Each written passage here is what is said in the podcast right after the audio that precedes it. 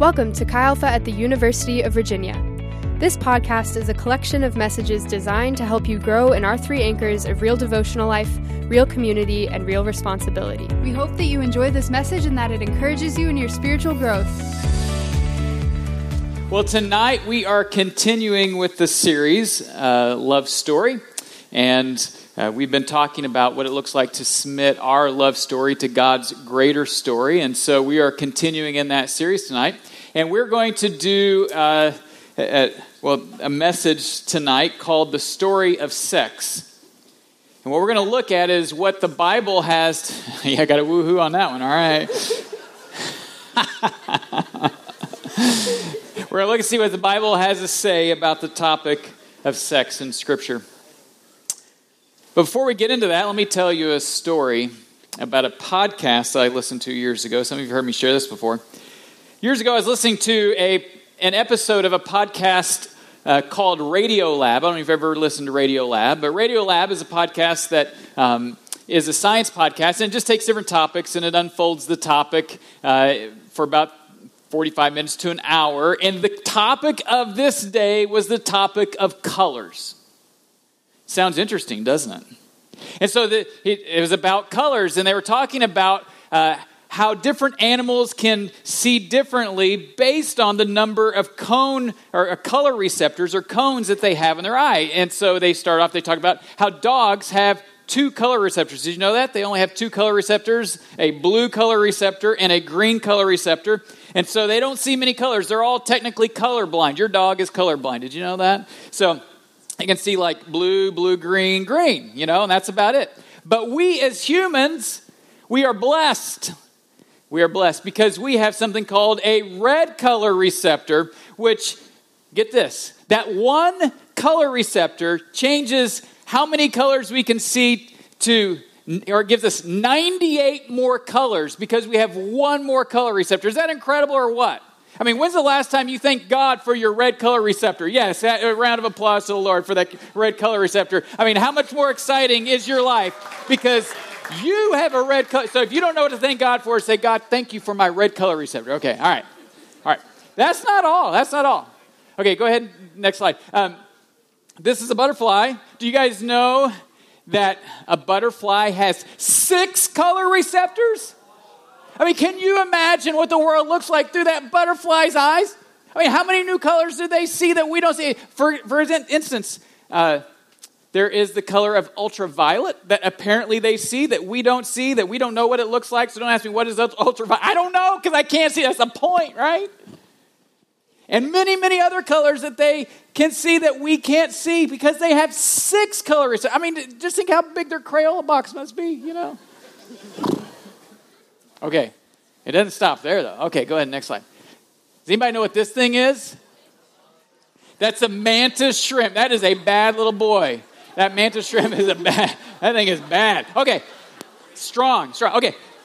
Do you know how many color receptors a mantis shrimp has in its eyes? Those little eyes right there? Get ready, get ready. 16 color receptors. 16 color receptors. So could you imagine going snorkeling what the what, what it sees when it's just swimming around the ocean. I mean, I would just love to go snorkeling for one hour with the eyes of a mantis shrimp. Incredible.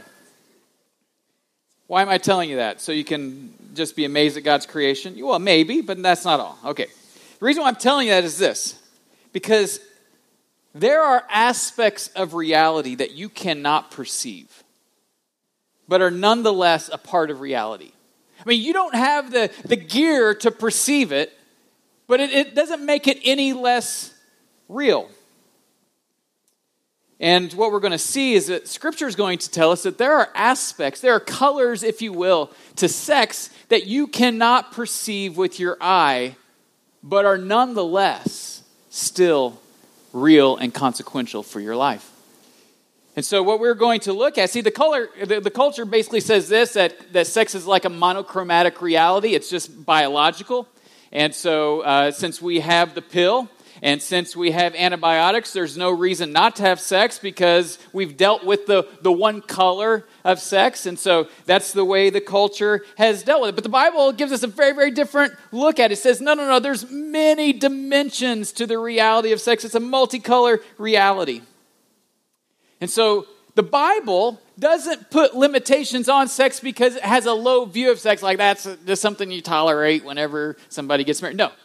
It actually has such a high view of sex that it puts limitations on it because it knows how powerful and significant and consequential sexual activity can be that it has to safeguard it because it has so many dimensions and realities to it. So, we're going to look at the powerful, significant realities. So, what we're going to do is we're going to start in Genesis, we're going to work our way to the New Testament, we're going to talk a little bit, then we're going to get really practical, and I'm going to tell a story when it's going to be done. And Amy's going to share some things. So, there we go. Okay. So, we're going to start in Genesis, Genesis chapter 2. Uh, verse 24. This is a verse that we actually read our very first week of this series. And this is an editorial comment at the end of the creation narrative. At the end of the creation narrative, uh, the, the writer of Genesis gives us this editorial comment for Israel and for all of God's people that would follow after and says this That is why a man leaves his father and mother and is united to his wife, and they become one flesh. Okay, so what we get in this one verse is we are introduced to the reality of sex within the intended uh, context, and that is marriage. We're introduced to it in the context of marriage. And it uses the word unite, which, which has this idea of sticking together, being glued together, if you will. I thought about doing an illustration of this, I decided not to, but this this idea of gluing, to, I wasn't going to glue people together. Okay, but anyway, sorry but gluing together. And, and then it ends with one flesh. And, and, and the power of the words that are used to speak of one flesh is really significant. It's, John Mark Comer talks about how when one is put next to flesh, the one is the same when it says the Lord thy God is one. It, it, it speaks of the fusing together of lives at the deepest levels. As one person said, to share your body is to share your soul. It's this merging of the deepest level of people's lives, the fusing together of two into one. And so, just basically from this verse, you get a, a, quick definition of sex, and, and it's this this is a biblical view of sex, that it's a life uniting act that's intended for a life united covenant. It's a life uniting act intended for a life united covenant. Now, that's where the Bible starts. It's not where the Bible ends. If you keep reading and you read through the Old Testament, you get to this book called Song of Songs, which is a book that really, frankly, is all about the celebration of romantic love and, uh, and sexual love, if you will. And it's in the middle of, the Old Testament. And in fact, uh, Jewish young men weren't allowed to read it until they came of age because it was seen as kind of erotic literature, if you will. And you're like, why is it? It's there to celebrate and to affirm the reality of uh, sexual romantic love. Okay. Um, but in the midst of that book of Song of Songs, it's poetry. Uh, there, there's a, a, a verse that is repeated three times. And so I want to show you this, this verse. It's repeated three times. This is about a, a, a, a woman who is writing and responding to her man, who is her husband. And, and this is what she says Daughters of Jerusalem, I charge you, do not arouse or awaken love until it so desires. In other words, yes, there's a celebration and affirmation of, of, of, sex and of romantic love, but make sure that you respect it. Make sure that you wait till the proper time in the proper place so there are no shadows and it's only blessing when you step into this reality. So, over and over again, daughters of Jerusalem, in other words, young ladies, can I just daughters of UVA, I charge you, do not arouse or waken love until it so desires. Three times. that affirmation is given? Because of the power and the significance of the reality of sex. And then the Apostle Paul picks up in 1 Corinthians 6, and that's where we're going to be for the rest of our time. So go ahead and open up your Bibles to 1 Corinthians 6, and, and we're doing the arc of Scripture into. So if you have your Bibles, please open up there. 1 Corinthians 6 is Matthew, Mark, Luke, John, Acts, Romans, 1 Corinthians chapter 6. And what we're going to see is uh, Paul is writing to a, a very highly sexualized culture. I know you can't relate to that, but um, just try to put yourself in that position for a moment. That sees sex pretty much as just a, a monochromatic reality. It's just a, a, it, it's just a biological thing. And we're going to start in verse 13, and I'm going to read all the way to the end of the chapter, verse 20, so follow along uh, with me if you will. Here's what it says The Apostle Paul writes to the church, he says this. He quotes them, the food is meant for the stomach and the stomach for food. In other words, what was going on is they're like, hey, people eat because they get hungry we have sex because we want to have sex and it's just an appetite just like every other physical appetite. It's no big deal. That was what they were saying in that day. And they're like so it, so don't get so worked up about it.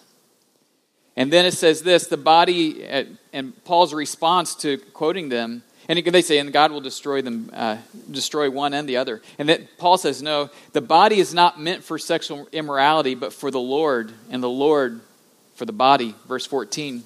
And God raised the Lord, and he will raise up us by, by his power. In other words, your bodies do matter. God's going to raise it.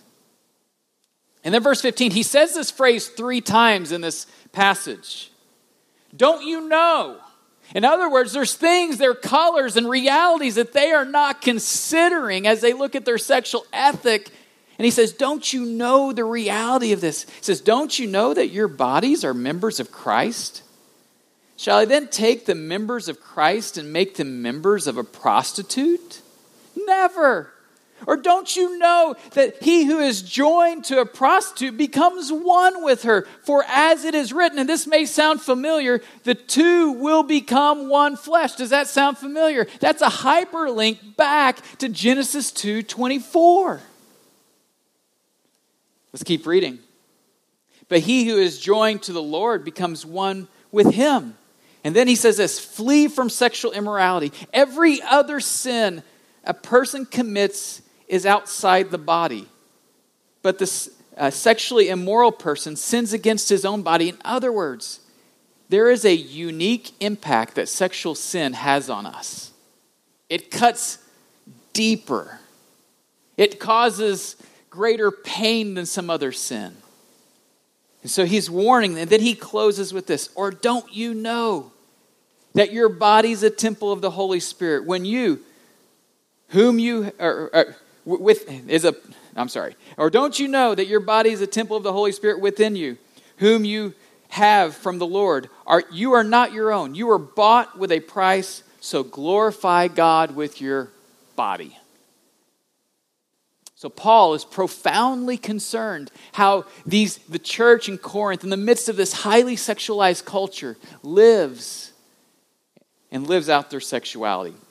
So what we're going to do is we're going to spend a few moments looking at three realities. One, the impact that sexual sin has on the person who sins, the impact it has on their walk with God, and the impact it has on the relationship they're in. So we're going to spend some moments with that and then we're going to get really really practical. Okay. So, first of all, the impact that it has on the person who sins. He says, Don't you know that he who unites himself with a prostitute is one with her in body? For it is said, the two will become one flesh.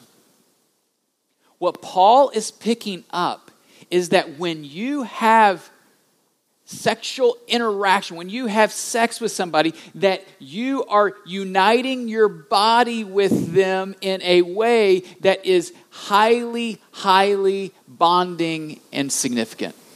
He isn't just saying, Don't you know that when you have physical when, when you join your bodies physically, you join your bodies physically. That would be a redundancy, right? He, so he's speaking of something deeper and more profound and, and at a, a deeper level than that. This mysterious and hard to pinpoint, but significant reality of one flesh.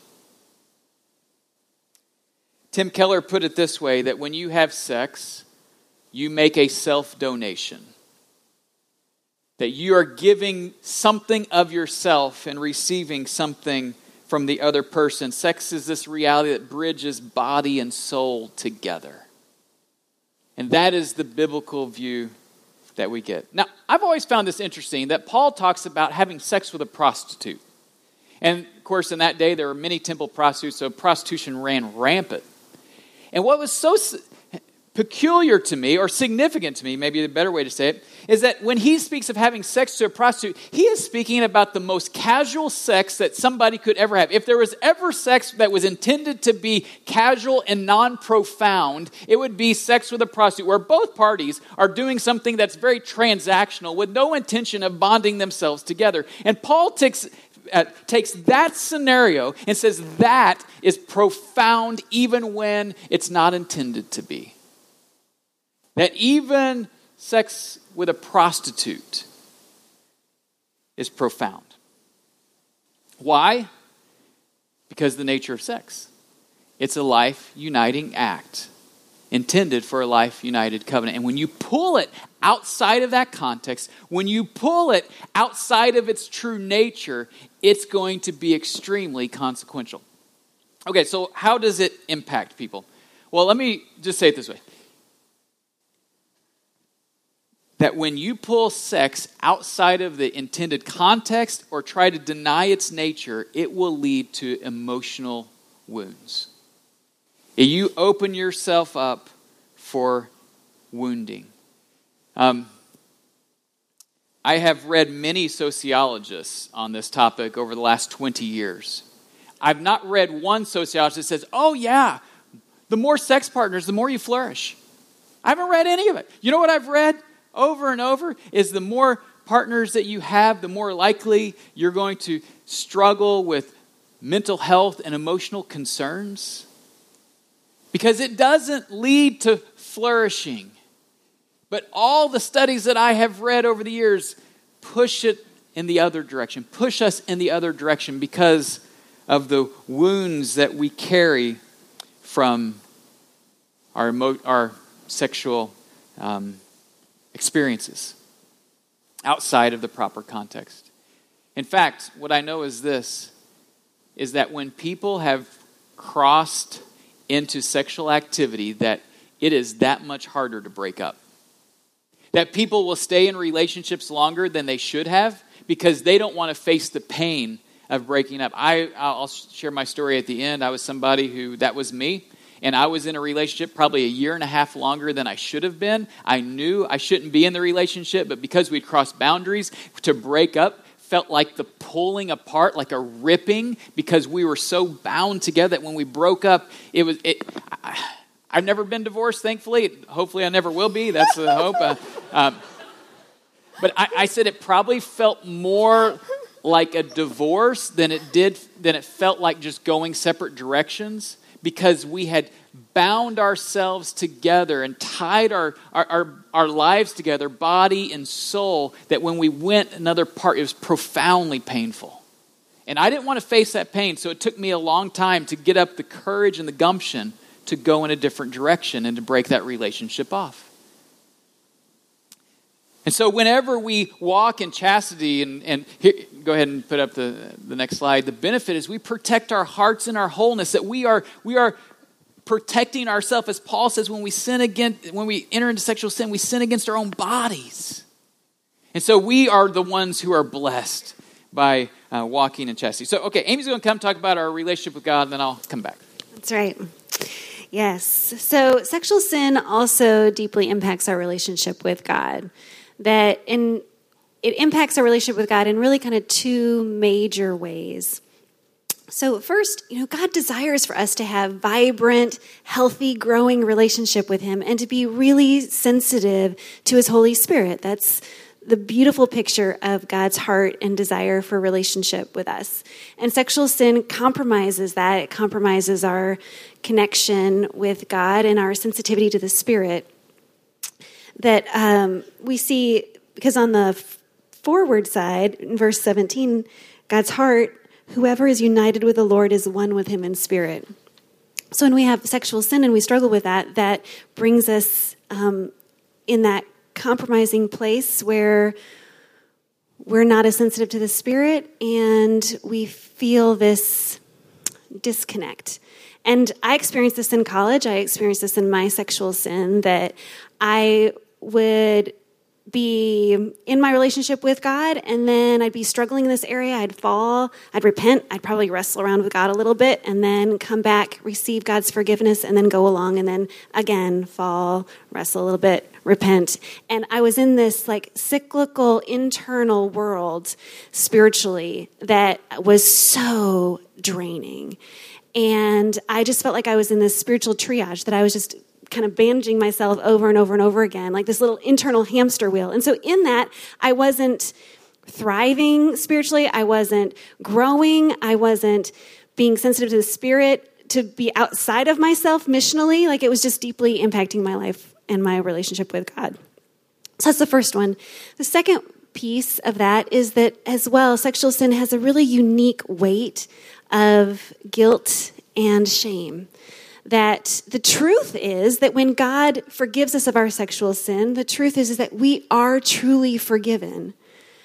But there's also this additional dynamic that the enemy holds this over us, and there's just a weightiness to this that's unique, that um, it's a lie, but it is a reality, which was also in my reality of in this internal cycle that I was in, the weight of this, my sexual sin just felt like it was defining me and that it was like a monument to my failure, which was where I was, but yet as well in the journey with God, God brought me out of that. And some of you in this room are probably where I was stuck in that cycle. And what we're hoping is that tonight could be your night for a total change for that of God's restoration and His healing and freedom. That you will fully experience the freedom that God has for you, um, that you are forgiven, and that you will experience that. And so on the on the positive side, when we're when we are sexually pure, that's where we are able to have a thriving, vibrant, sensitive relationship with the Spirit, and we're able to walk in the freedom of God's forgiveness and wellness in Him. And then finally, I just want to talk briefly about the impact it has on the compromised relationship. Um, I'll throw up a few few bullet points. One is when sex enters into the relationship and the relationship is compromised, that quickly the relationship's growth is stunted. Um, I that why? Because the, the power of the sexual activity just starts to take over and it's easier to make out than to communicate right? And so it, when, when it starts to, uh, to, to overflow the, the bounds it should have it, um, it, it, it, can stunt the growth of relationship. One sociologist said this the longer sex is delayed the more participants in the study reported better communication stability and relational satisfaction in other words, if you want to bless your relationship, then postpone sex.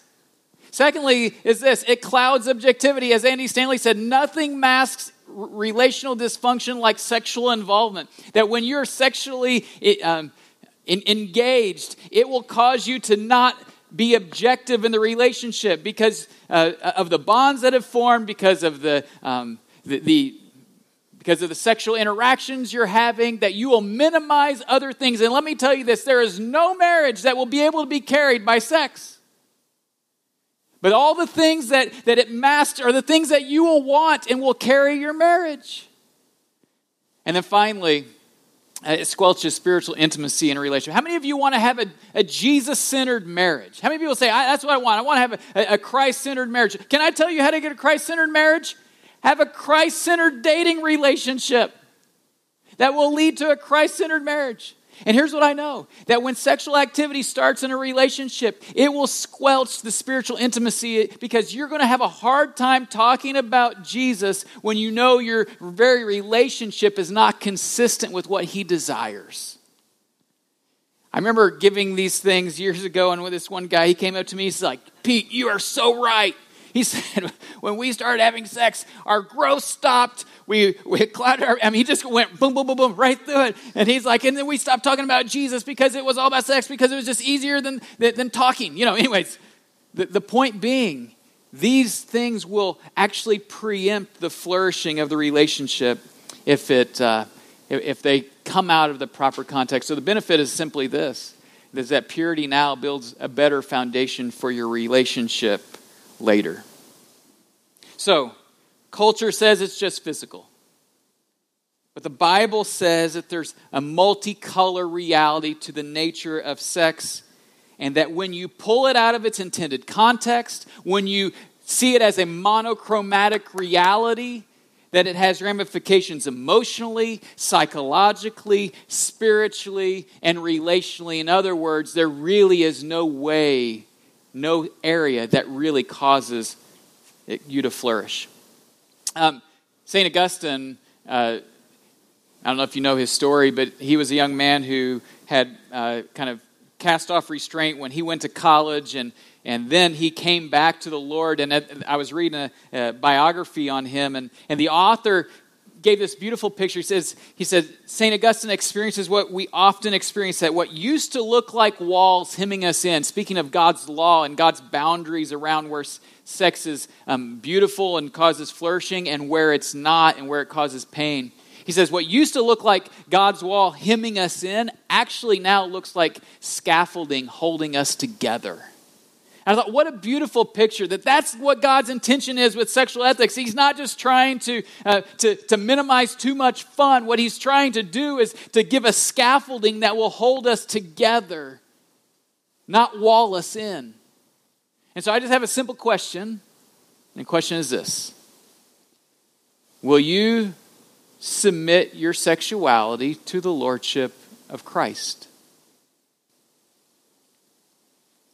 Will you submit your sexuality to the lordship of Christ? Um, we're going to get practical for a few minutes. Let's talk about how do we live this out in a dating relationship. Um, every one of us in here needs to have guardrails around our the physical side of our relationship. Let, let, let, me give you a definition of guardrails. Guardrails are standards of behavior that becomes convictions about what will and will not be involved in your dating relationship. So standards of behavior that become convictions because guardrails are these things that protect you from the ditch, right? There are things that keep you out of the ditch where, where destructive things happen. So we want to have guardrails that give us a that, that define our, our behaviors that will become our convictions about what will and won't be a part of our dating relationships. And I just put this in there. If you wait till the moment of decision to make a decision, you'll make a bad decision. Can you guys say that with me? If you wait to the moment of decision to make a decision, you will make a bad decision. Why? Because the power of your sexuality is so strong and so intoxicating that if you wait till that moment, you will. It, it, it's like, okay, anyways, it's not wise because you are going to be intoxicated by the moment. And if you wait till that moment to decide what will and won't be in your relationship, I know what will happen. Okay. So we all need to have guardrails, and there are two questions that often come up, so let's deal with them. This is the question well, how far is too far? I know you've never asked that, but for a friend, you may want to know.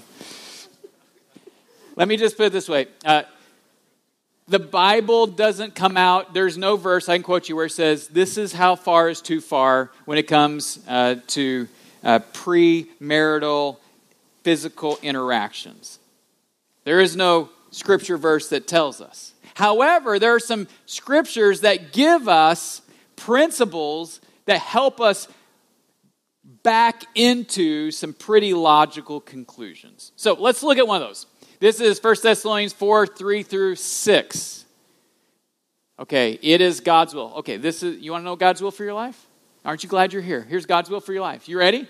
Here's God's will for your life it is God's will that you should be sanctified and that you should avoid sexual immorality. Okay, let me tell you what sexual immorality means. Sexual immorality, the word is porneia. Does that sound familiar?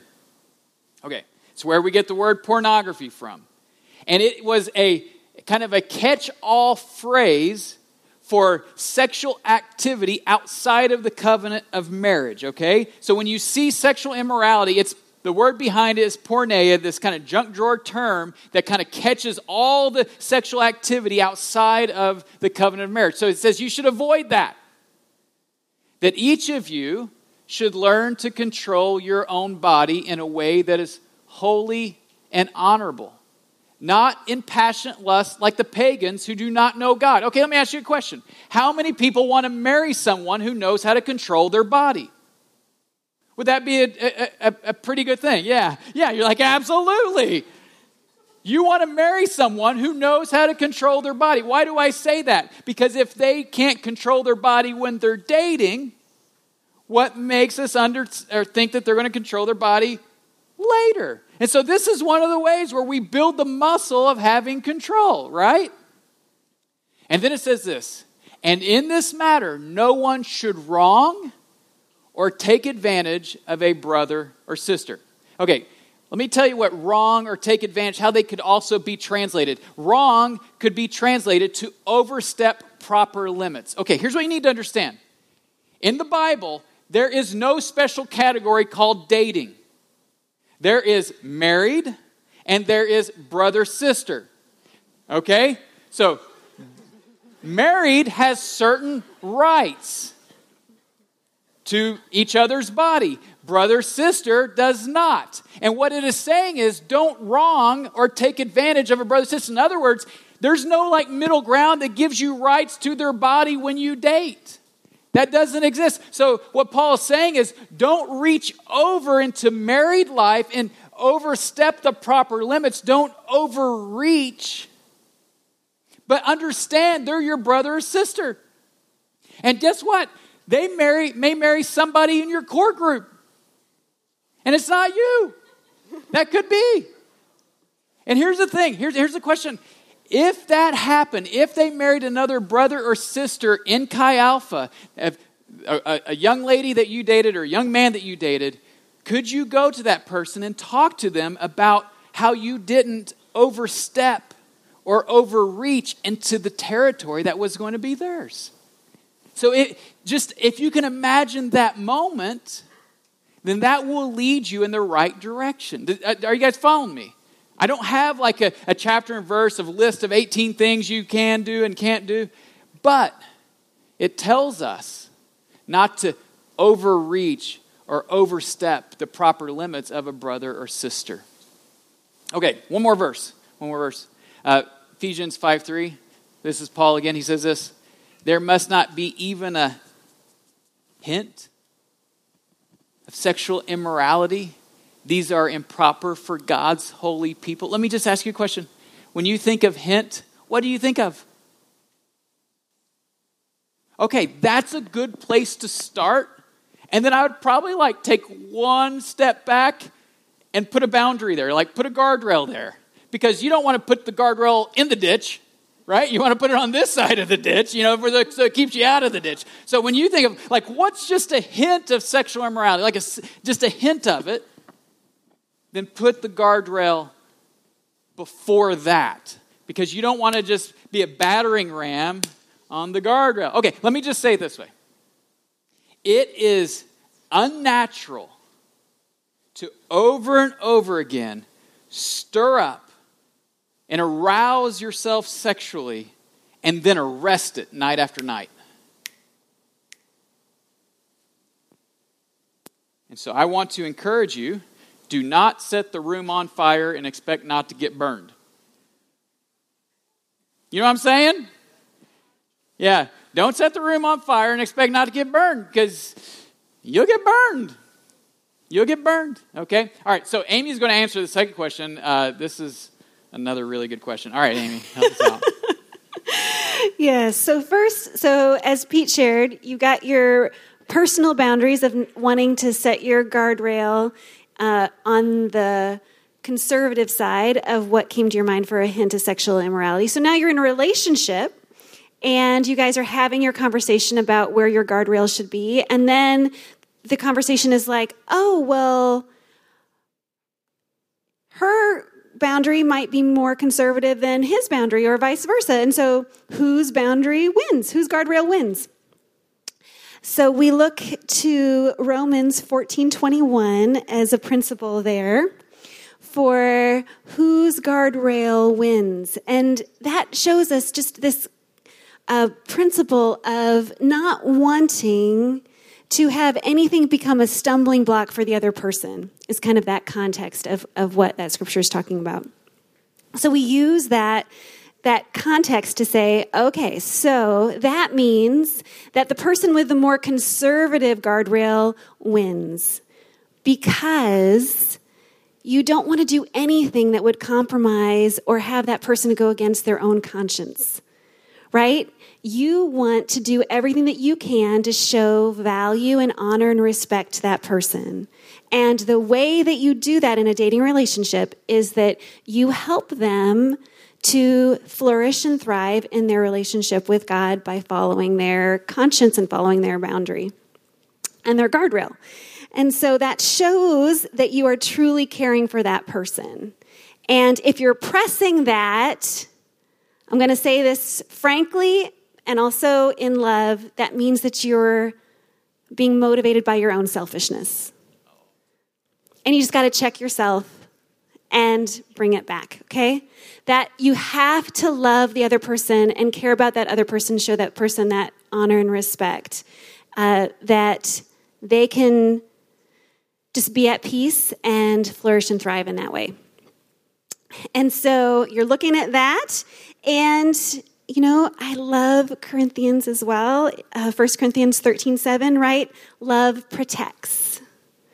So you're looking to protect that other person that, um, because if you're, if you're going with, and you've all heard it, that, oh, we love each other, so this will be just fine.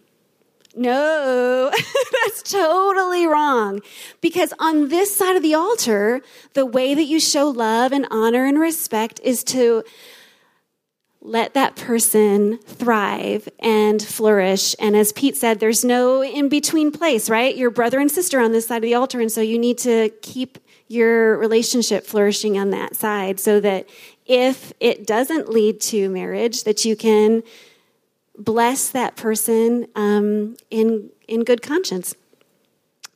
And uh, so you're in relationship, your feelings are continuing to grow and develop and you've been having conversation about your guardrails. You're all set. You guys have your conservative guardrails and then you're growing in relationship and guess what? Those guardrails that you had set that you thought were like all good all of a sudden what you're doing is more charged. And you're like whoa guess what you got to do? Have another conversation and you need to take another step back and rein your guardrails in a little bit to be more conservative. And you know what? You can take that as a backhanded compliment that your relationship is growing. And so your relationship is healthy. And so you need to take a step back on your guardrails. That, and just on a practical level, like Pete and I had to do this. And so it's just the way it rolls um, we'd had conversations and we'd set our guardrails, and then all of a sudden, um, it was like, oh, if there are any kisses around my neck, like that's just too charged. We got to like rein that in. So Pete and I had to have that conversation. TMI. just trying to keep it real, keep it practical. And um, you know what? And then, like, fast forward, we're engaged, and um, and again, like, we're thinking that we're we're our guardrails are good they're in a in a great place and then all of a sudden it's like wait like when we're french kissing that's like too charged. And uh, and again had to have that conversation of like reining that in. And so for us for our last six months of engagement like we didn't french kiss. And so that was uh, part of what we had to do to keep our to keep ourselves in a in a good, healthy place. And so that's just keeping it real. Can you get more specific, please? oh man. You know how I felt in both of those conversations? oh man. All right, all right. We uh, okay. so, what we're not saying is French kissing is sin. It is actually mentioned perhaps twice in Song of Songs, but I will say both times it's probably going somewhere. You know what I'm saying? and I'll also say this when I French kiss my wife now, it's probably going somewhere. Like, I don't just come home. No, I know. No. no. you all are adults. You all are adults. Okay. No, I, I, I say that. I say that to just hey, you, you guys. I, we can keep it real, right? We're not. What we're saying is we're not setting out like legal, legalism here, but we are saying you better obey your conscience because if it stirs something up that cannot be arrested easily, it may not be wise. Are you following me? So, so I'm not trying to draw a line where, the, but I'm just, we're giving you examples. And here's what you need to know. When we were sharing those, we never thought we would be speaking on this, okay? Like she was going to be a registered dietitian, I was going to be a CPA. We weren't like, someday we're going to tell people about this. No.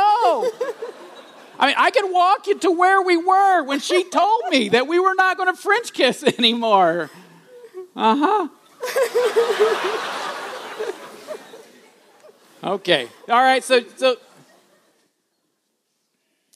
so um, let me give you a few simple guidelines from 22 years on grounds and from having dated myself. I think these guidelines are good ones to consider. I'm not laying out law. I'm just saying good things to consider. Number one, don't take off clothes. That's a good one. Number two, don't put hands under clothes. That's another good one. Number three, stay vertical, not horizontal. That's I know that's practical. That's that's keeping it real. Like that will help you. That will help you. You stay vertical, you know, versus horizontal. Okay. And number four, this is this is a big one too. Don't shut the door of your bedroom. Come on now. Yeah, yeah. I hear amen. Okay, okay, all right, okay, all right, okay. Here's what I just know. If you go past those things, you're going to be frustrated. You're going to battle temptation. You will probably end up in compromise in a place that you would call sin. So I'm not, I'm just saying four things that you should consider. Okay, let me close with a story. When I was in college, I had a life changing series of events that happened to me. Actually, right before I went to college, I'm sorry.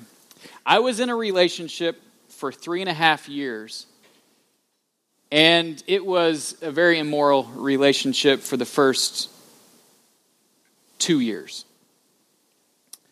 And I was still going to church on Sundays because as, you, as long as you lived in my house, you know, I, underneath the roof of my parents, you were going to church on Sundays.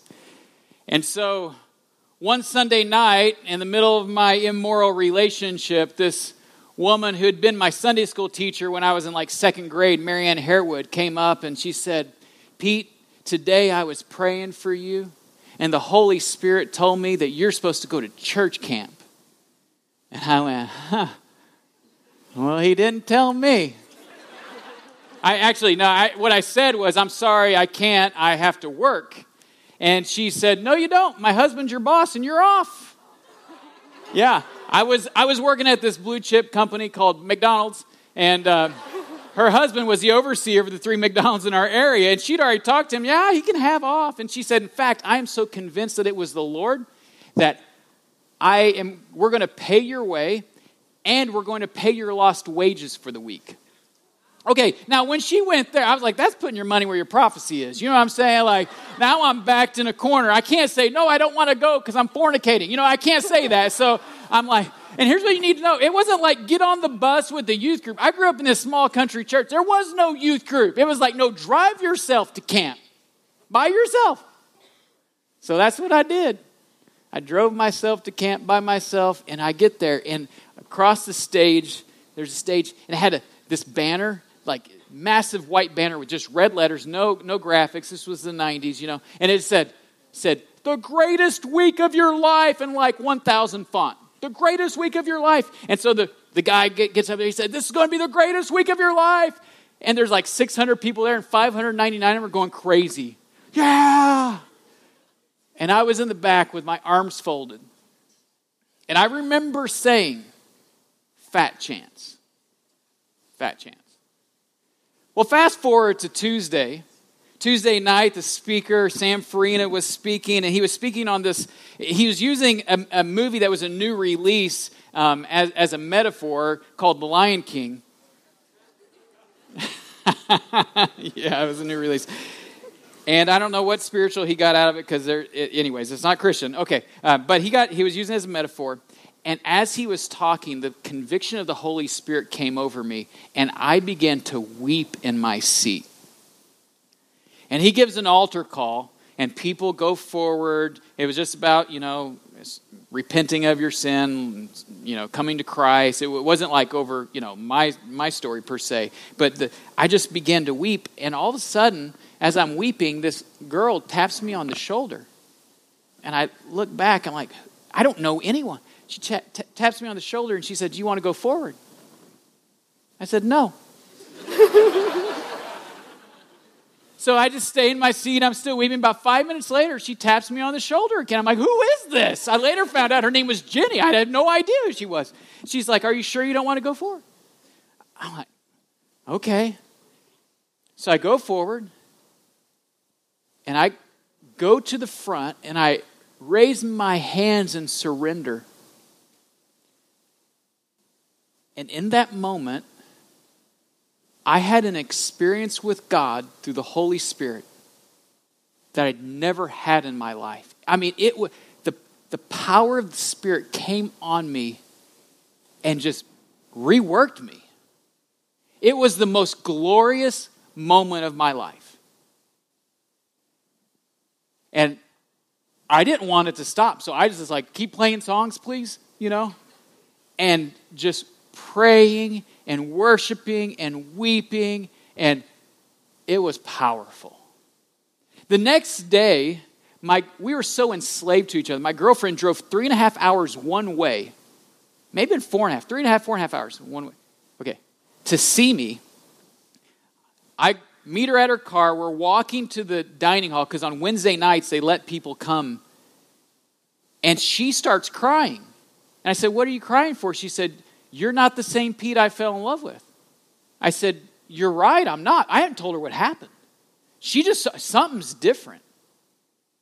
Well, she was so upset by the change that had happened in me that on the way home, she had to pull over on the side of the interstate to throw up because she was physically ill by the change that she saw in me. Well, that next day, well, um, time. Actually, she came after what I'm getting ready to say. The next morning, after I had this encounter with the Holy Spirit, the, guess what the message was on? Sexual purity. And the guy was, you know, waxing eloquent on importance of being sexually pure. And I mean, I was just like, oh man, that's me. I really need this message. And then at the end, he gives the altar call. You know, so if you need to repent of sexual sin, come forward. I'm like, what a gutsy altar call, like in front of 600. If you are a fornicator, please come forward, make yourself known, and get right with Jesus. Know, like, that was the kind of altar call he was giving, you know. I'm like, oh my goodness. And you know what? As soon as he opened the altars, I shot up and I kind of sped walk to the front because I did not care what anybody thought. Because I just wanted to be, to repent and to be restored and have the gospel impact this area of my life. And so, I mean, 599 people probably watched me walk up to the front and I just poured out my heart and I, and I repented and I renounced and I, and I asked God for strength to, to change and for His grace to, to cover me and the power of the Holy Spirit to, to walk in a new way. Okay, so hold that thought. Fast forward several years. We had just moved to Charlottesville to start Chi Alpha. And we just bought a house. And when we were walking through the house to, uh, to, to do the final look over the house, there was something we missed that we didn't see until we bought the house. And what it was is we, we didn't look down into the tub. We looked down into the tub after we bought the house, and I'm like, oh my goodness, Amy, come here.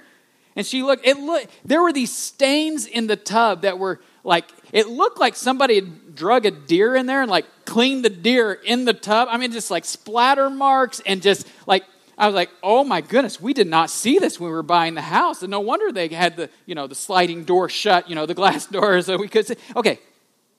So then my mother-in-law comes over and she's like, is there anything that, that I can do to help? I'm like, yes, can you try to clean that bathtub? So she gets like the yellow gloves on and she's got the bleach and the cleaning supplies and, and she, you know, she's just going for it and it is not coming out. I'm like, oh boy, that's going to be expensive. Well, something you need to know about me, I am very financially frugal, okay?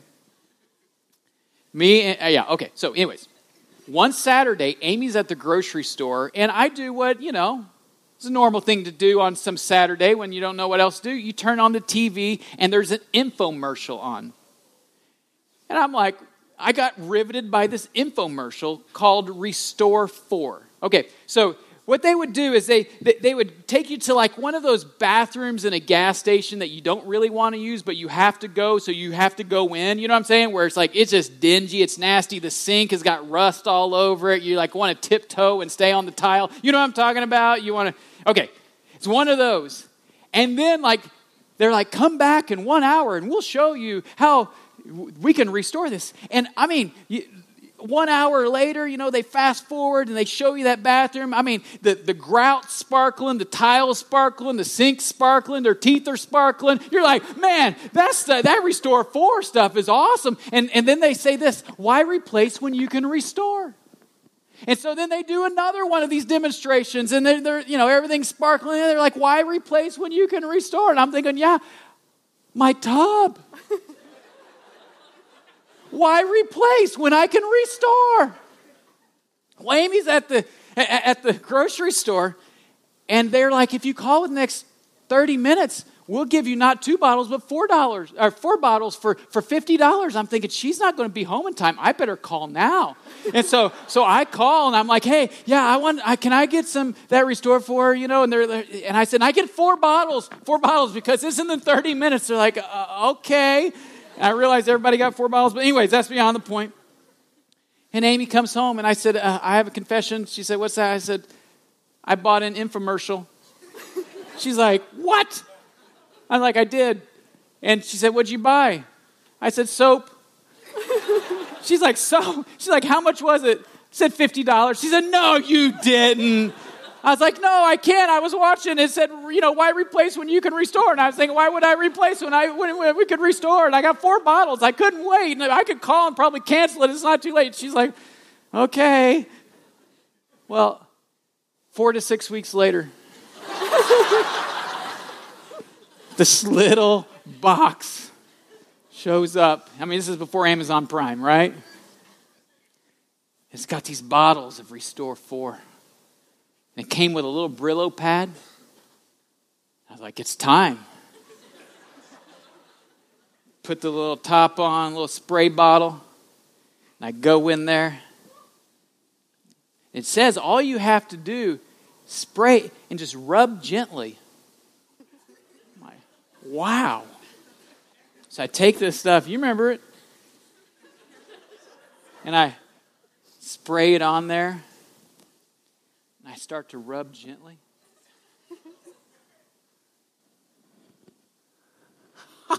I can't believe my eyes. It's coming out. It's coming out. Why replace when you can restore? I mean, it's, it's amazing. And I just, oh my, what? It's coming out. And I thought to myself, it's like the blood of Jesus.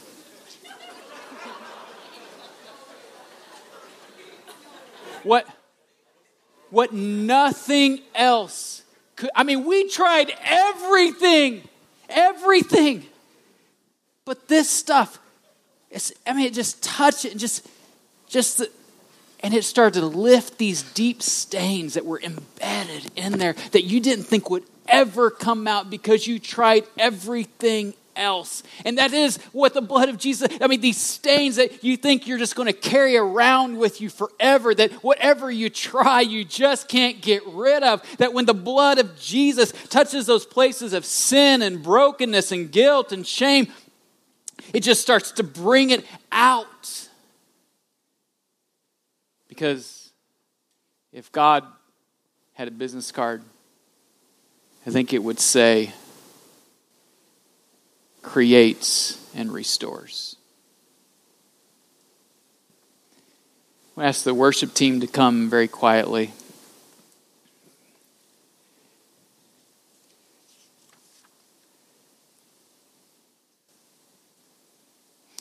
Isaiah 118 says this that though your sins are scarlet, they shall be white as snow.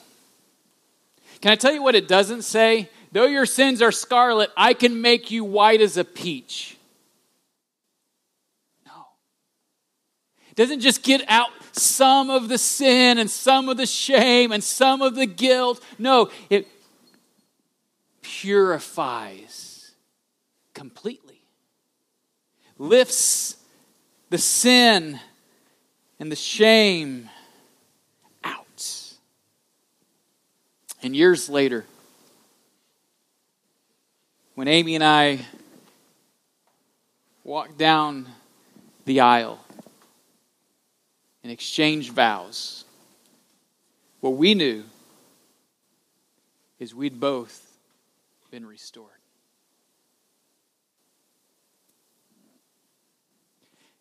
Not white as a peach, white as snow. And her dress, beautiful white dress, was an outward picture of what the blood of Christ had done in our lives. Why replace when you can restore? You know, when you read the Bible, you'll actually find Jesus interact with sexually broken people more than you would imagine.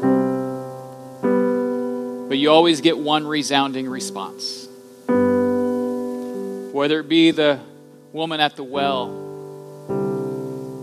who he offers living water to, whether it be the woman caught in the act of adultery that's thrown at his feet, or whether it be the prostitute who comes and weeps at his feet. He always treats them with dignity, offers them grace, empowers them to live differently. And then this is what he says to the prostitute. He says, Go in peace, go in shalom, go in flourish, go in your restoration, go in peace. Not go in shame,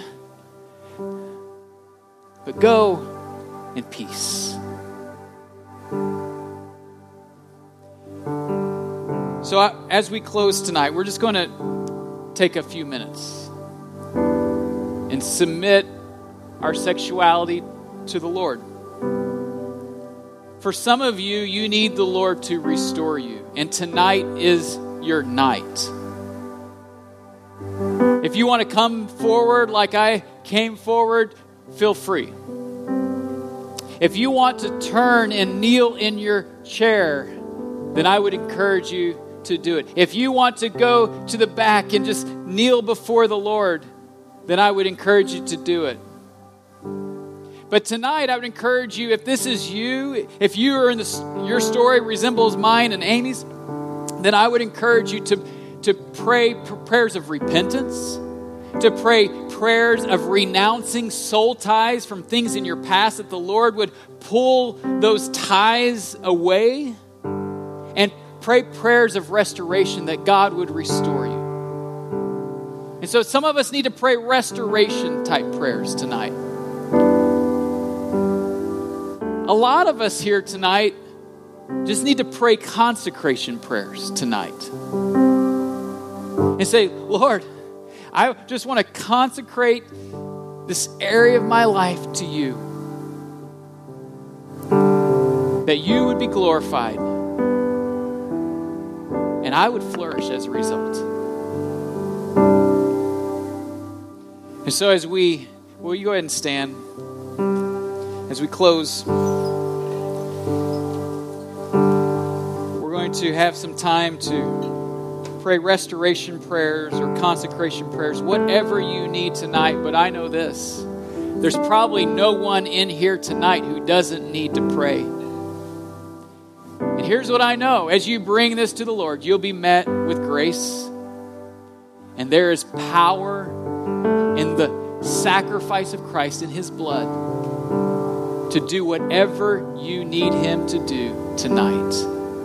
So if you want to come forward, please come forward. If don't be bashful, no one's going to judge. If you want to turn and, and kneel at your chair, then I encourage you to do that. If you want to go to the back and kneel or come up in front and kneel, let's just take a moment. I've asked the worship band, they're going to play a song, but they're not going to sing it right away, and then they're going to start singing it. When you're ready to to stop praying and start singing, do that. But please, let's all take a few moments and just spend time with God tonight. Lord, as we go into this time, I pray that your spirit would meet people tonight like you met me. Where you reoriented my heart's desires, where, where you gave me a fresh power of the Spirit to follow you. Lord, we can't do it on our own. The Spirit is willing, but the flesh is weak. So I pray, Holy Spirit, that you would come and meet people in these next few moments like you met me for your glory and their good. In Jesus' name. Amen. just start to pour out your heart. Lord, I pray for us tonight that as we exit tonight, we would exit in the grace of God and in the power of the Holy Spirit. I pray that people who came in with shame would walk out with their heads held high, knowing that, they are not white as a peach, but white as snow, that the righteousness of Christ has covered them, has cleansed them. I pray people who walked in with soul ties would walk out free from those soul ties, that you are making them whole, that you are restoring them. People who came in struggling in the power of their flesh would walk out in the power of the Holy Spirit to, to honor you and to glorify you in this area, that tonight would be a turning turning point by the grace of God and the, and the Spirit's power. Lord, I look forward in years to come of hearing testimonies of things that you launched tonight by your grace. Thank you, Lord, that you're a God who restores. Thank you, Lord, that you're a God who redeems. Why replace when you can restore? Thank you, Lord.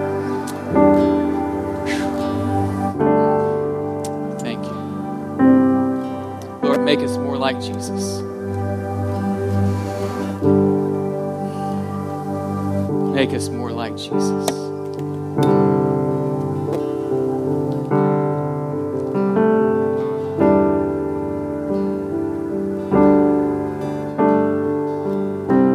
We're going to do something. We're going to we're going to dismiss if you need to go. But can we do the last song we sang, the grace song that you you sang, Paul? The three number song number. Yeah, you know what I'm talking about. Okay, I, I here, here's the reason why. If you want to go, no shame. Feel you you may need to go, but if you just want to continue to saturate. Just for, for one more song, we'll just have a little bit more time. Does that sound all right? And, but if you need to go, you know, no, no, no shame. Let me give the benediction, and then we're just going to worship a little bit longer if, if you're so inclined. If not, feel free to dismiss yourself. May God bless you and keep you. May He make His face shine upon you. May He be gracious to you and turn His countenance towards you. And may He give you peace.